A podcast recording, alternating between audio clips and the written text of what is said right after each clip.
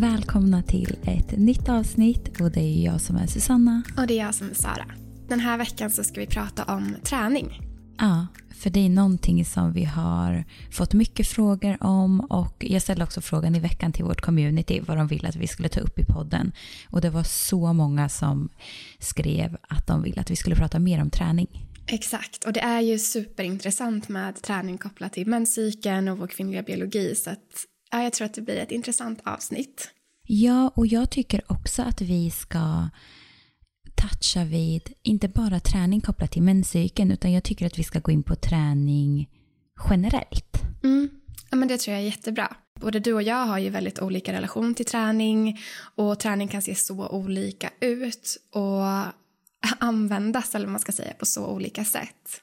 Verkligen. Först och främst kanske vi bara ska börja och berätta om vår relation till träning. Mm, det låter jättebra. För vi har ju som sagt väldigt olika med relation till träning och jag tror att på det sättet representerar vi nog egentligen kanske två grupper. Att det är ganska vanligt att antingen har man ja, men ett väldigt lätt, alltså en lätt relation till träning och det är inte särskilt laddat. Men för en annan grupp så är det mer kopplat till kanske prestation, eh, krav, kontroll. Det kommer från en annan intention och ett annat mindset. Mm. Och det här är ju verkligen så intressant för att det här pratar man ju aldrig om när man läser så träningstips eller forskning på träning att då tar man ju sällan in den här mer mentala psykiska relationen till träning utan man pratar bara resultat, prestation. Det blir lite platt. Mm. Men kan inte du berätta din relation till träning? Eh, absolut, men jag skulle säga att ja, men utifrån de två grupper du beskrev så har jag nog alltid haft en ganska så lättsam relation till träning. Eh, när jag var yngre så tränade jag mycket olika sporter och alltså det var så på ett ganska naturligt sätt så att jag har alltid varit väldigt aktiv när jag var yngre. Och sen så har väl det fortsatt mer eller mindre och nu i vuxen ålder så skulle jag säga att jag har tränat mer sporadiskt eh, om man pratar liksom träning som att gå på ett pass eller gå till gymmet. jag gillar att röra på mig, gillar att gå promenader och sådär men alltså i min relation är det väl snarare att jag kanske skulle vilja få in mer rörelse i mitt liv. Men relationsmässigt så har det liksom ja, men inte varit så jättemycket kopplat till prestation eller resultat utan mer att jag tycker om att röra på mig, jag tycker att det har varit kul att träna oftast. Men att jag kanske gör det lite för lite mot vad jag skulle vilja i dagsläget. Mm. Och där är du en sån inspiration, för det känns som att på många sätt du lyssnar ju mer in i kroppen. Vad är det som känns bra? Om du vaknar upp en dag och känner jag eh, känner mig trött eller jag är inte sugen på det här, då skulle ju du inte tvinga dig till att göra någon sån form av aktivitet, utan då skulle du verkligen välja någonting helt annat. Mm. Ja men verkligen. Det, alltså, det har alltid varit någonting som har varit ganska så naturligt att jag lyssnar in kroppen ganska mycket. Um, och det skulle jag nog säga för det mesta är positivt, men ibland kanske man också kan känna så här, ja men jag kanske borde ha gått och tränat för att jag hade kanske mått bra av det om det bara handlar om trötthet. Men ofta så kan det ju vara att om kroppen känns trött så kanske det är mer vila den behöver eh, och då försöker jag lyssna in det. Mm. Men det är ändå, alltså det är så viktigt att lyfta de här perspektiven. Eh, och det känns som att Anledningen till att vi är så olika är förmodligen att vi kommer lite från olika bakgrunder på mm. ett sätt. För när det kommer till träning för mig så har ju jag kommer ju mer från ett mindset där min kropp har varit mitt verktyg på ett sätt i form av mitt jobb. Eh, samtidigt som prestation har varit en så himla viktig del. Att ja, men jag ville satsa så mycket på till exempel fotboll. Jag har jobbat med träning, vilket har gjort att det har blivit en så stor koppling till att träning blir ju en form av prestation. Mm. Och det gick ju också idrottsklass. Precis. Ja, mm. alltså vi tränade fem dagar i veckan samtidigt som det var väldigt många elitidrottare. Alltså det var ju liksom den miljön. Och adderat på det så tror jag att för mig, jag satte mycket av mitt värde i prestation men också i hur min kropp såg ut. För där tycker jag också en viktig dimension att spela in att när det kommer till träning. Det handlar inte bara om träning i sig utan det handlar om intentionen till varför tränar jag. Så när jag kollar tillbaka då var det ju mer att okej okay, jag använder träning som ett verktyg eh, för att bli bättre på till exempel en sport. Och det är ju helt fine. Men det finns ju också en dimension i det när man sätter sitt värde i prestation eller också hur det ser ut. Och jag vet att alltså, det är så många som skriver till oss och till mig när man pratar om träning och då är, är ofta intentionen till träningen istället för att röra sig för att må bra så tränar man också för hur kroppen ska se ut. Mm. Och det här tror jag är så vanligt och både bland kvinnor och män men kanske framför allt bland kvinnor. Ja, så att en, någonstans att träningen blir istället för att lyssna in och känna in vad är det jag behöver att det kommer mer, för att träning kan ju verkligen vara en handling av självkärlek. Mm. När man lyssnar in och rör sig för att hylla sin kropp och för att må bra. För att träning är verkligen, och rörelse är en så stor del i hälsa och för att må bra. Men det kan ju också komma mer från perspektivet från rädsla. Att vad händer när jag inte tränar? Eller jag tränar för att min kropp ska se ut på ett visst sätt. Eller jag tränar för att jag behöver prestera. Mm. Verkligen. Och går man liksom ett lager djupare så tror jag att många gånger handlar det också om att antingen att man identifierar sig med sin kropp eller med sin prestation. Exakt. Och vad händer när man tar bort det då? Så där tror jag att om man lyssnar på vilken bakgrund jag kommer ifrån och vilken bakgrund du kommer ifrån så är det också att den underliggande orsaken är olika och det tror jag är viktigt för de som lyssnar att ställa sig själv frågan.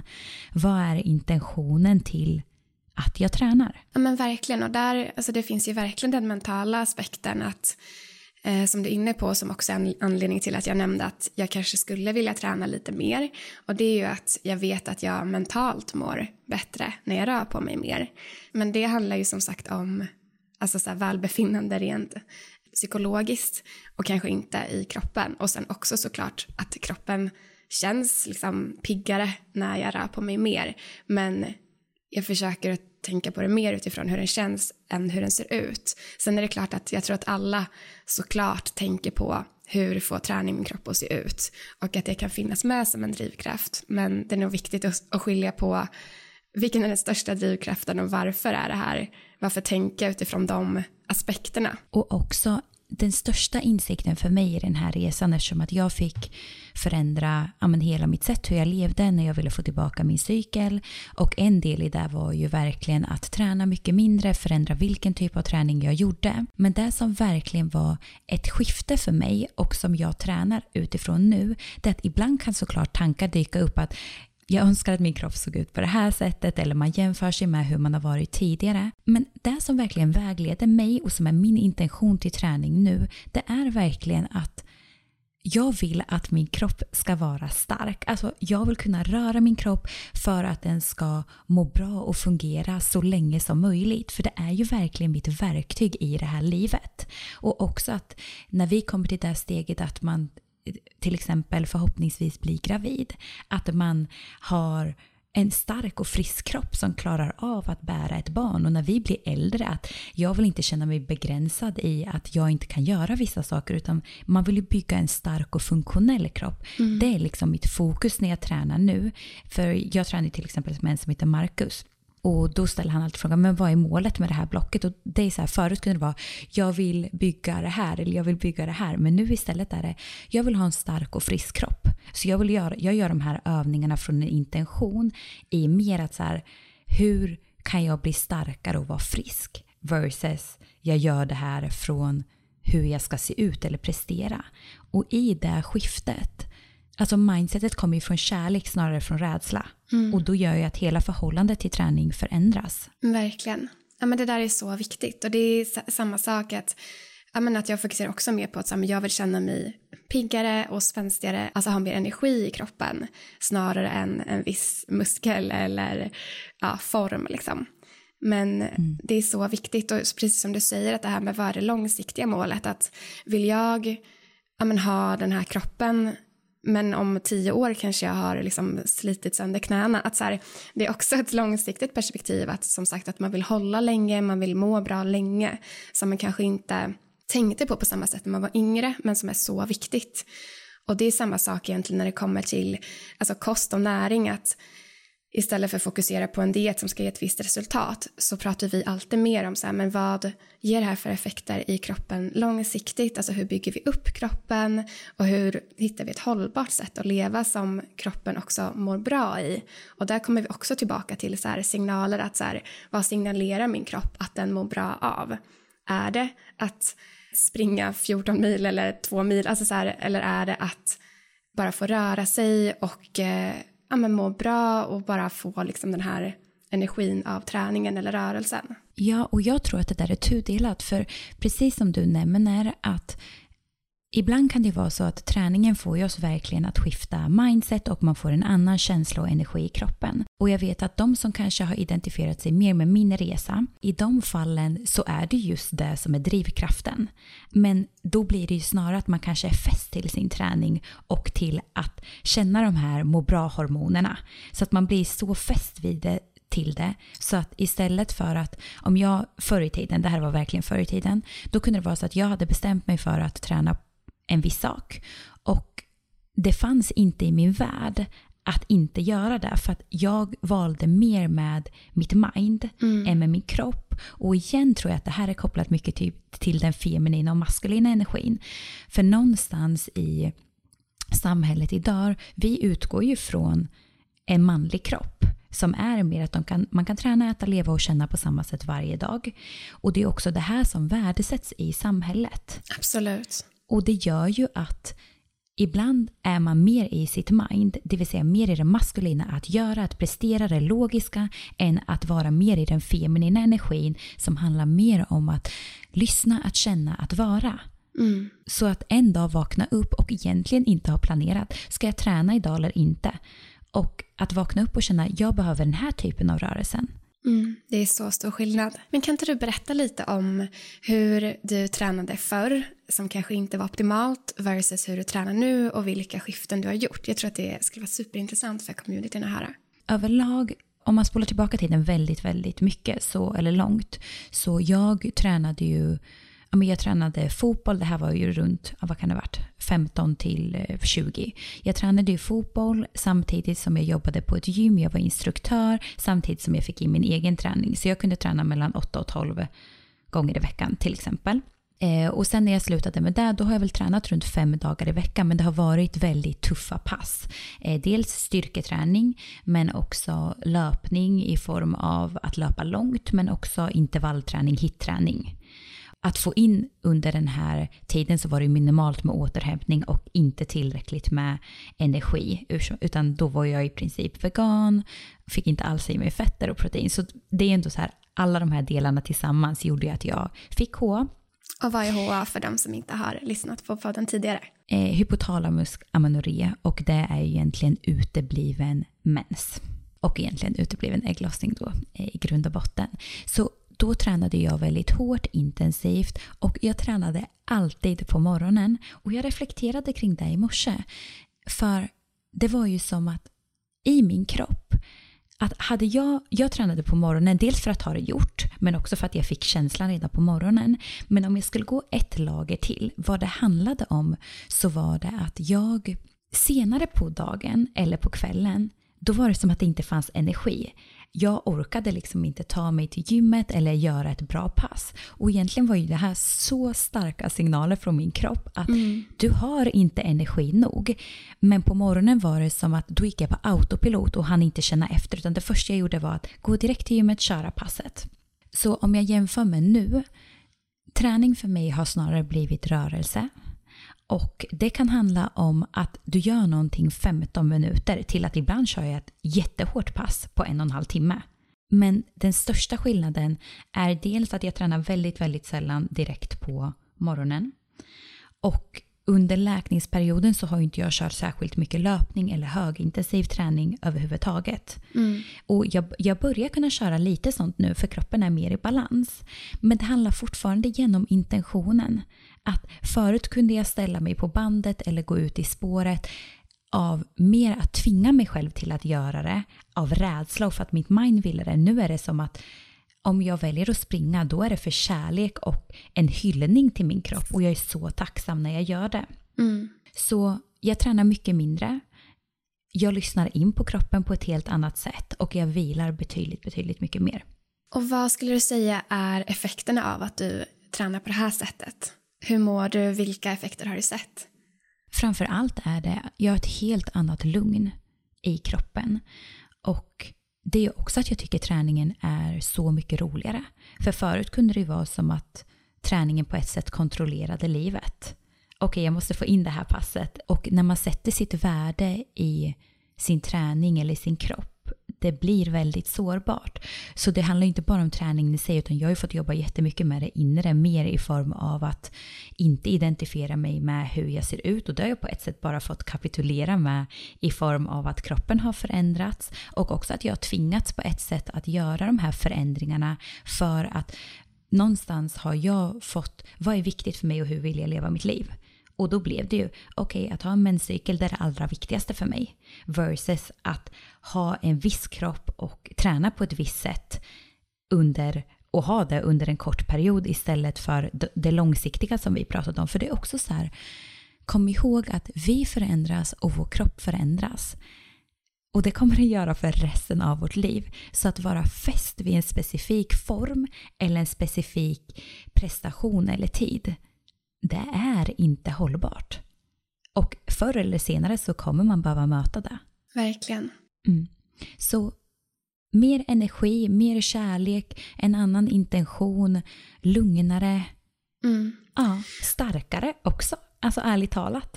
Mm. Ja men det är också så här om man har energin så kan man ju också känna sig starkare än om man är helt dränerad. Liksom. Och jag tänker också på några saker som du har berättat för mig i den här förändringen. Det är ju dels att du har ju fått en mycket mer regelbunden cykel. Men ja, också... den viktigaste aspekten Exakt, och det är också för att menscykeln är ett hälsotecken. Eh, att, att inte ha ägglossning betyder att kroppen inte är helt i balans eller i ett läge där den kan bli gravid. Eh, men du berättade också om saker som ja, men så här, att inte känna sig typ torr eller alltså de delarna. Ja, men med tanke på att om man till exempel har HA, det vill säga utebliven mens, eh, så ligger man oftast lågt på östrogen. Och östrogen är ju vårt juicy-hormon och man vill inte vara utan det. För att det är så mycket kopplat till hud, hår, naglar. Eh, så jag är ju mycket, jag är inte alls lika torr längre som jag brukade vara.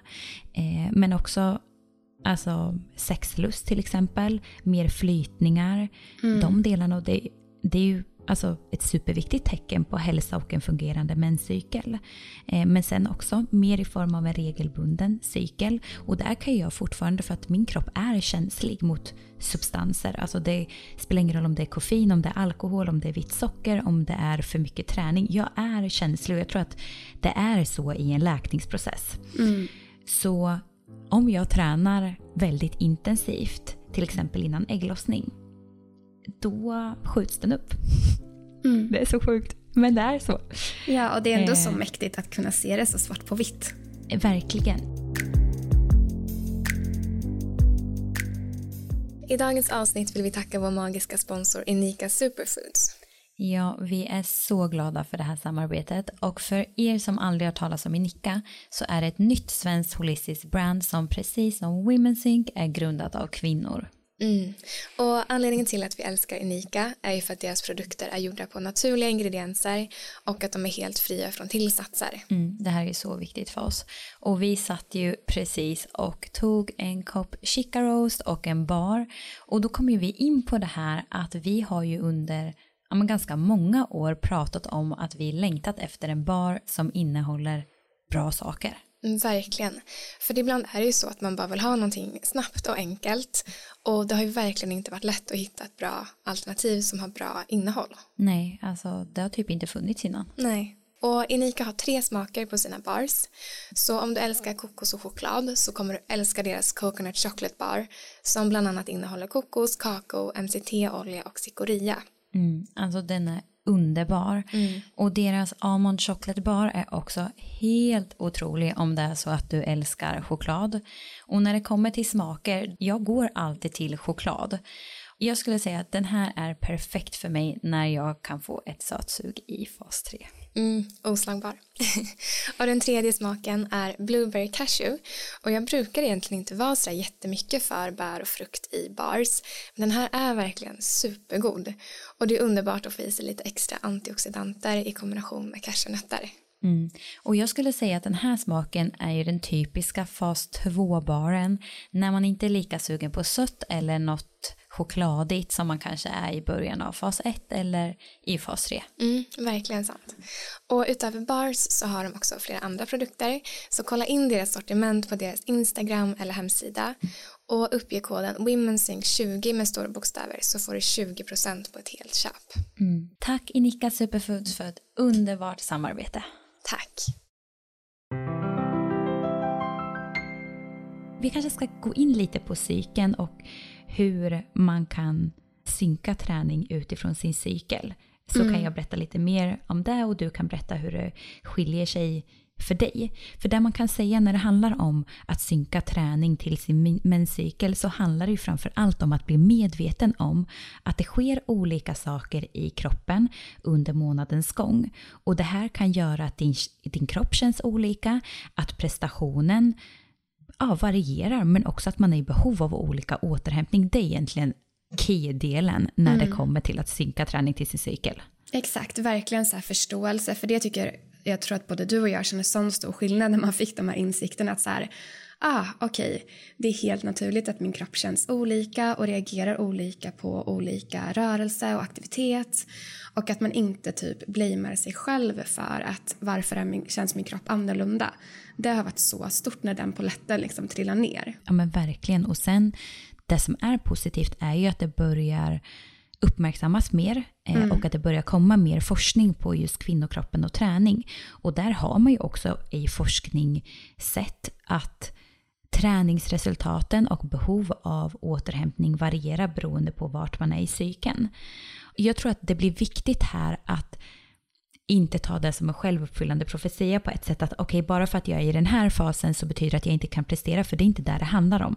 Det är att det kan kännas olika, men också det de sa i den här studien var ju att motivation, motivationen också förändras beroende på vart det är i cykeln, vilket är så naturligt och legit för att med tanke på att kroppen känns olika så kommer det också en inverkan på kanske hur motiverade vi, vi är eller hur enkelt det känns. Jo, men det är också så viktigt att bara att veta det som i till exempel fas 3 då, vi kommer komma in på vad det innebär, men att det kan också vara att du kan prestera precis på samma sätt, men då behöver du vila mer eller sova mer.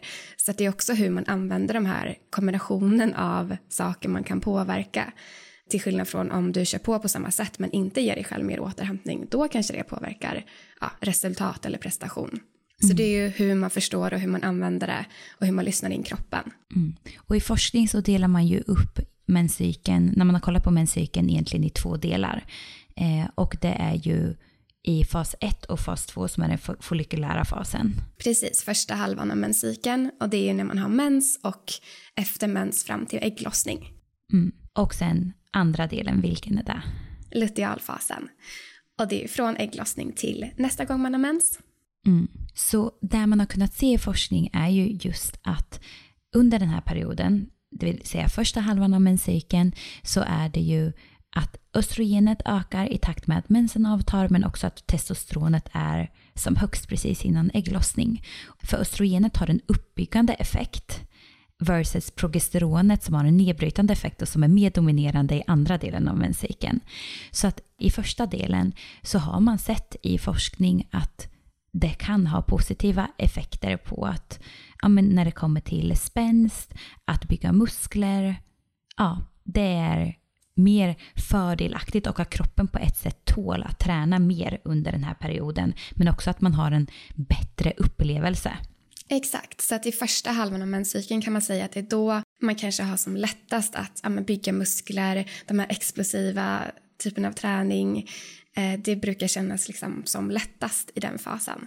Och en viktig parameter här som jag tycker att vi ska lyfta det är ju att det är skillnad på vad kroppen är kapabel till versus vad den faktiskt behöver. Så har man till exempel en bakgrund av oregelbunden ägglossning, utebliven mens, då bara för att kroppen är kapabel till att träna mer och att det känns lättare så betyder det inte att vi behöver göra det. För som till exempel för mig att när jag är i fas 2 som jag är nu, jag kan alltså rent fysiskt och psykiskt så känner jag verkligen för att träna mycket och jag har jag kan pressa mig själv på ett sätt som är mycket enklare än vad jag kan göra i fas 3 till exempel. Men jag behöver också vara extra försiktig mm. innan ägglossning för att den ska gå igenom. Och där handlar ju såklart totalt sett om hur många stressorer har vi i vårt liv och hur är din bakgrund. Men det är ändå en viktig aspekt att ha i åtanke. Mm. Ja, men så viktigt och det är därför inte vi vill gå ut och säga så här, ah, passa på att träna, alltså, träna det här, gör så här i fas 1 och fas 2 för det kommer inte passa alla. Däremot så kan det som sagt för vissa passa bra att göra det just då men för andra så innebär det någonting annat. Så det är därför igen blir så viktigt att lyssna in. Hur mår din kropp? Vad behöver din kropp? Och vad signalerar den just nu? Mm. Precis. Mm. Men för mig till exempel i första delen av cykeln så är det jättetydligt att östrogenet och testosteronet höjs. För det är så typiskt att i, under de här veckorna, det är då jag blir sugen på att gå ut och jogga eller jag känner större motivation att gå till gymmet ja, till skillnad från kanske då i fas 3 eller lutealfasen. Eh, och det här tror jag många känner igen sig i om man börjar reflektera kring det, precis som du också säger, att du känner som att så här, jag känner mig stark, jag känner att jag kan ta i. Precis så brukar jag få de här, bara, oh, det kanske vore skönt att gå ut och, och ta en joggingtur. Eh, det brukar verkligen komma där efter mensen precis. Så det är också så mm. häftigt att kroppen verkligen signalerar det. Mm. Och hur känner du i fas 3, det vill säga andra halvan av menscykeln? Mm. Nej, men det beror på. att så här, Har jag en balanserad cykel så brukar jag inte känna något speciellt. Eh, men däremot om man har lite typer av PMS-symptom, eh, att man kanske känner att kroppen är lite tröttare eller tyngre, då inverkar det såklart också på vad man är sugen på för typ av träning eller rörelse. Och då brukar jag dras mer till att gå en promenad eller ja, ett mjukt yogapass, sådana saker. Eh, så att kroppen är ju verkligen smart på att signalera vad den kanske är sugen på eller behöver. Och sen är inte det såklart alltid att man ska lyssna på kroppen för att den är trött. Man kan ju behöva ta en promenad ändå. Men det finns mycket visdom i vad kroppen signalerar eftersom att det faktiskt beror på de här hormonerna som förändras. Verkligen. Och där känner jag igen mig att jag känner så tydligt beroende på vart jag är i min cykel. Och som när jag var i fas 3 förra gången, då kände jag verkligen att kroppen kändes trött på ett annat sätt.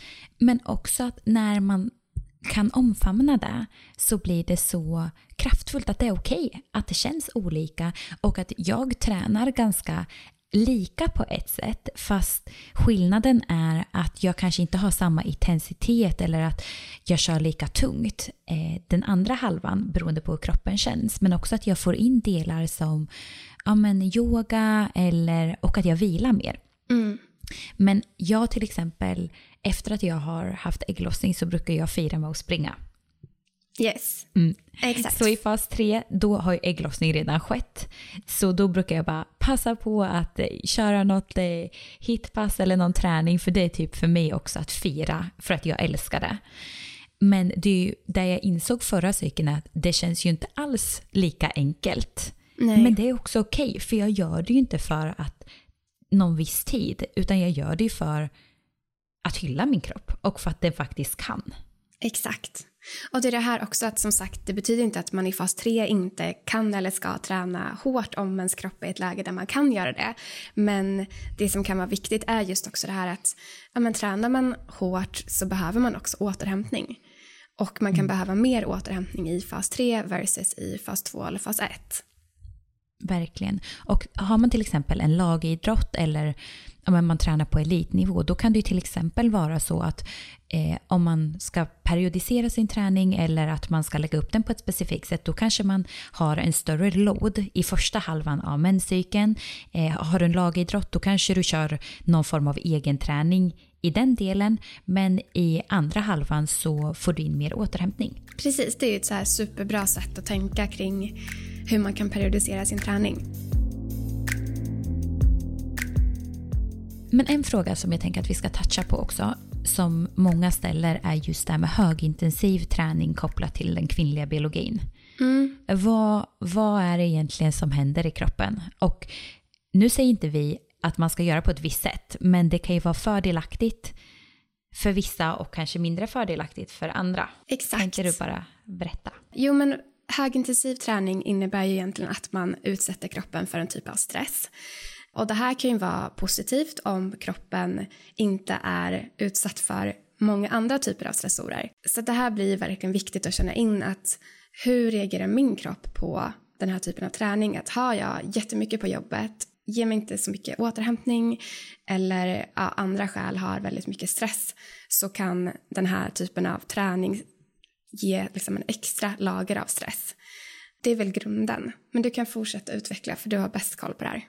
Alltså rent krast är ju som du säger att kroppen känner inte skillnad på om vi är jagade av en björn eller om vi springer intervaller som vi i vårt huvud tycker är helt fantastiska. Det här var så tydligt för mig för några år sedan. Då var jag ute och gick en promenad och så såg jag en tjej som hade på sig hörlurarna och herregud vad hon sprang. Och jag, jag kunde identifiera mig så starkt med henne. Och jag såg är så här, hennes kropp har ju, det är ingen skillnad på om hon springer ifrån någon eller att hon tycker det är skönt. Även om efteråt så har man ju den känslan att man mår hur bra som helst. Men är det som du sa, att har man mycket annat i sitt liv kan det här bli pricken över i.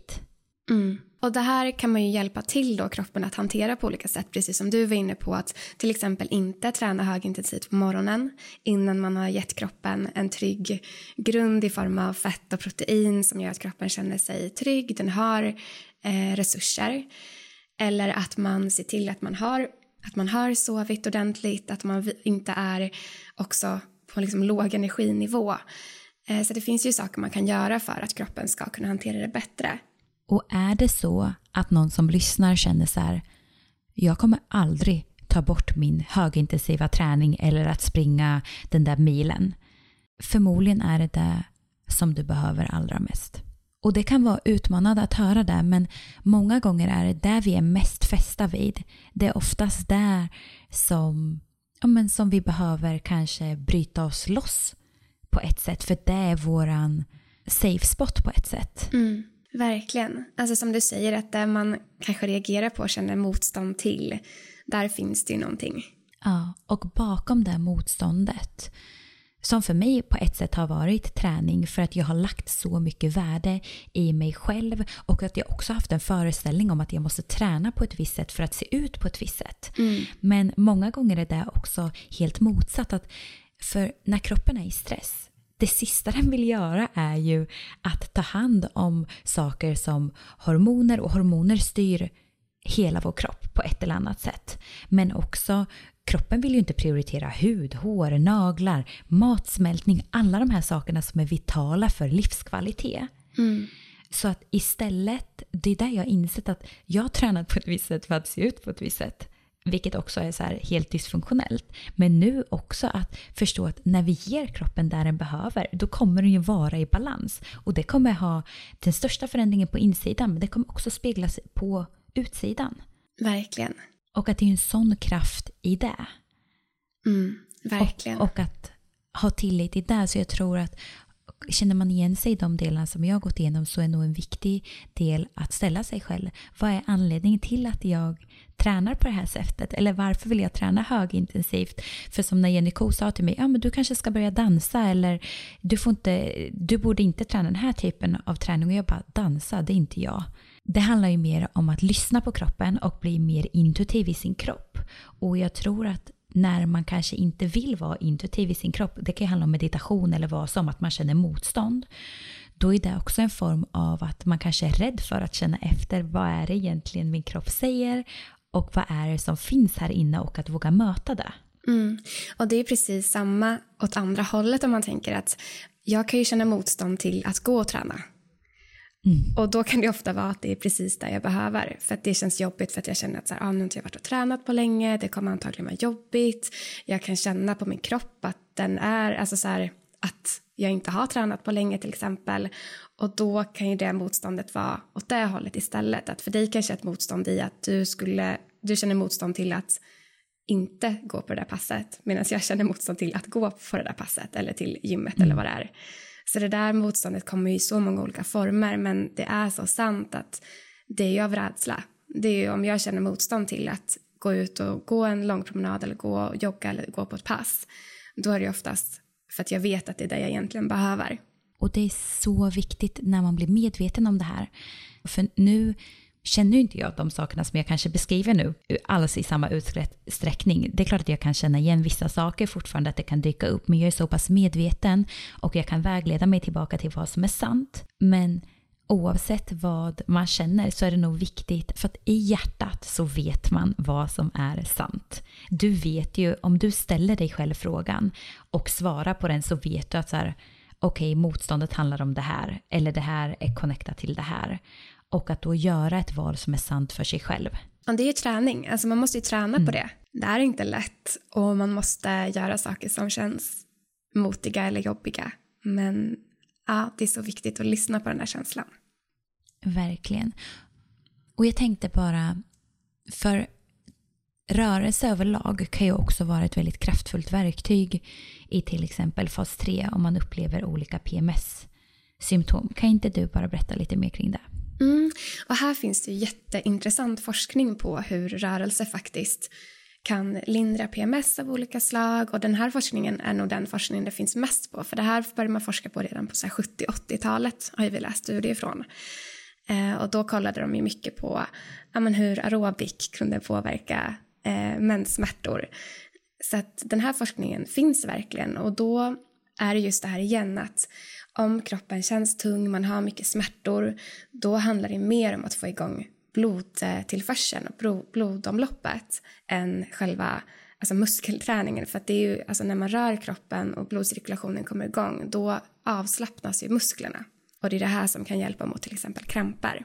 Och också att man signalerar må bra-hormoner som kan Exakt. vara så positiva i fas 3. Och här är det viktigt att det här handlar om all form av rörelse. Det kan vara att du lägger dig på vardagsrumsgolvet och eh, kör 10 minuter pilates eller någon YouTube-grej eller att du går på en promenad eller att du kör någon yoga. Mm. Så det är mer att aktivera och få igång ja, men kroppen och få musklerna att slappna av och också få tillgång till alla de där najsiga hormonerna. Exakt, för det är också ett vanligt PMS-symptom är ju just de här mentala bitarna, alltså ångest, oro, eh, att man känner sig irriterad eller ja, väldigt emotionell. Och allt det här påverkas ju som du säger, om vi rör på oss så utsöndrar vi mycket endorfiner och mår bra hormoner som eh, faktiskt kan påverka de här känslorna positivt. Så där igen, att så här, vad är intentionen med att röra sig? Att om man känner motstånd till att träna, då kanske det är en promenad som är nyckeln.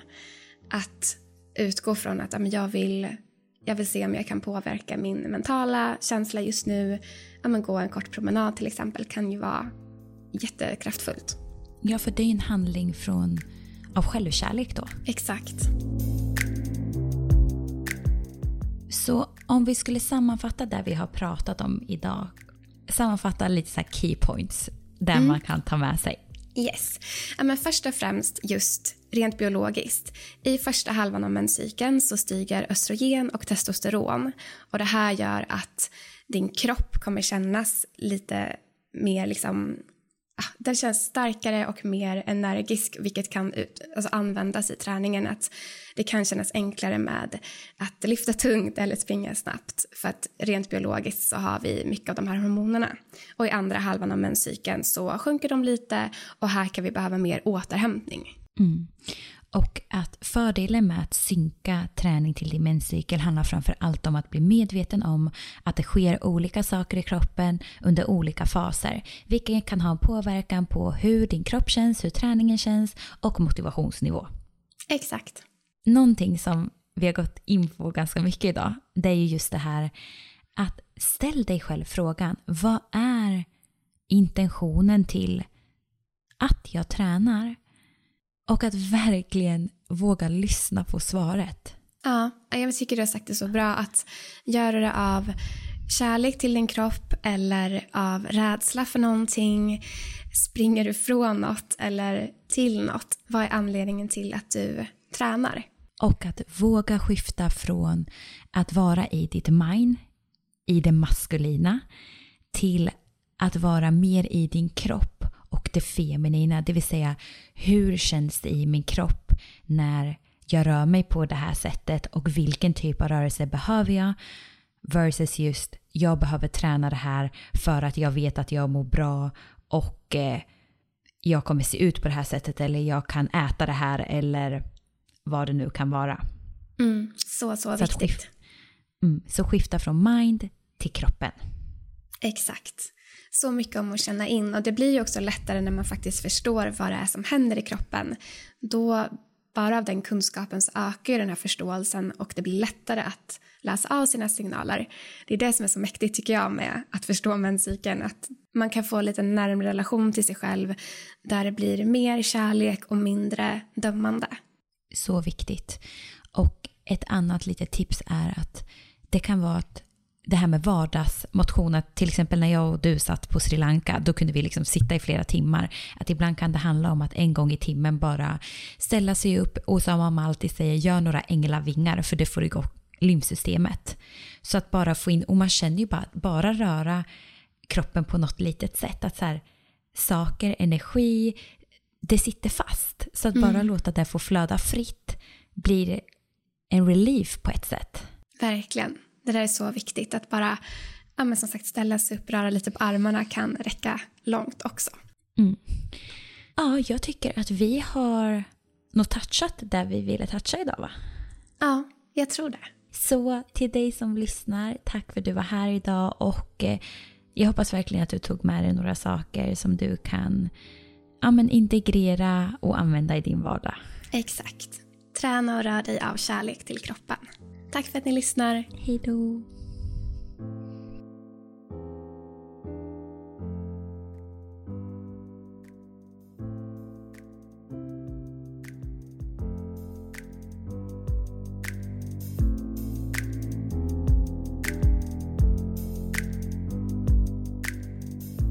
Vi vill bara passa på att lyfta vår nya produkt Chica Roast.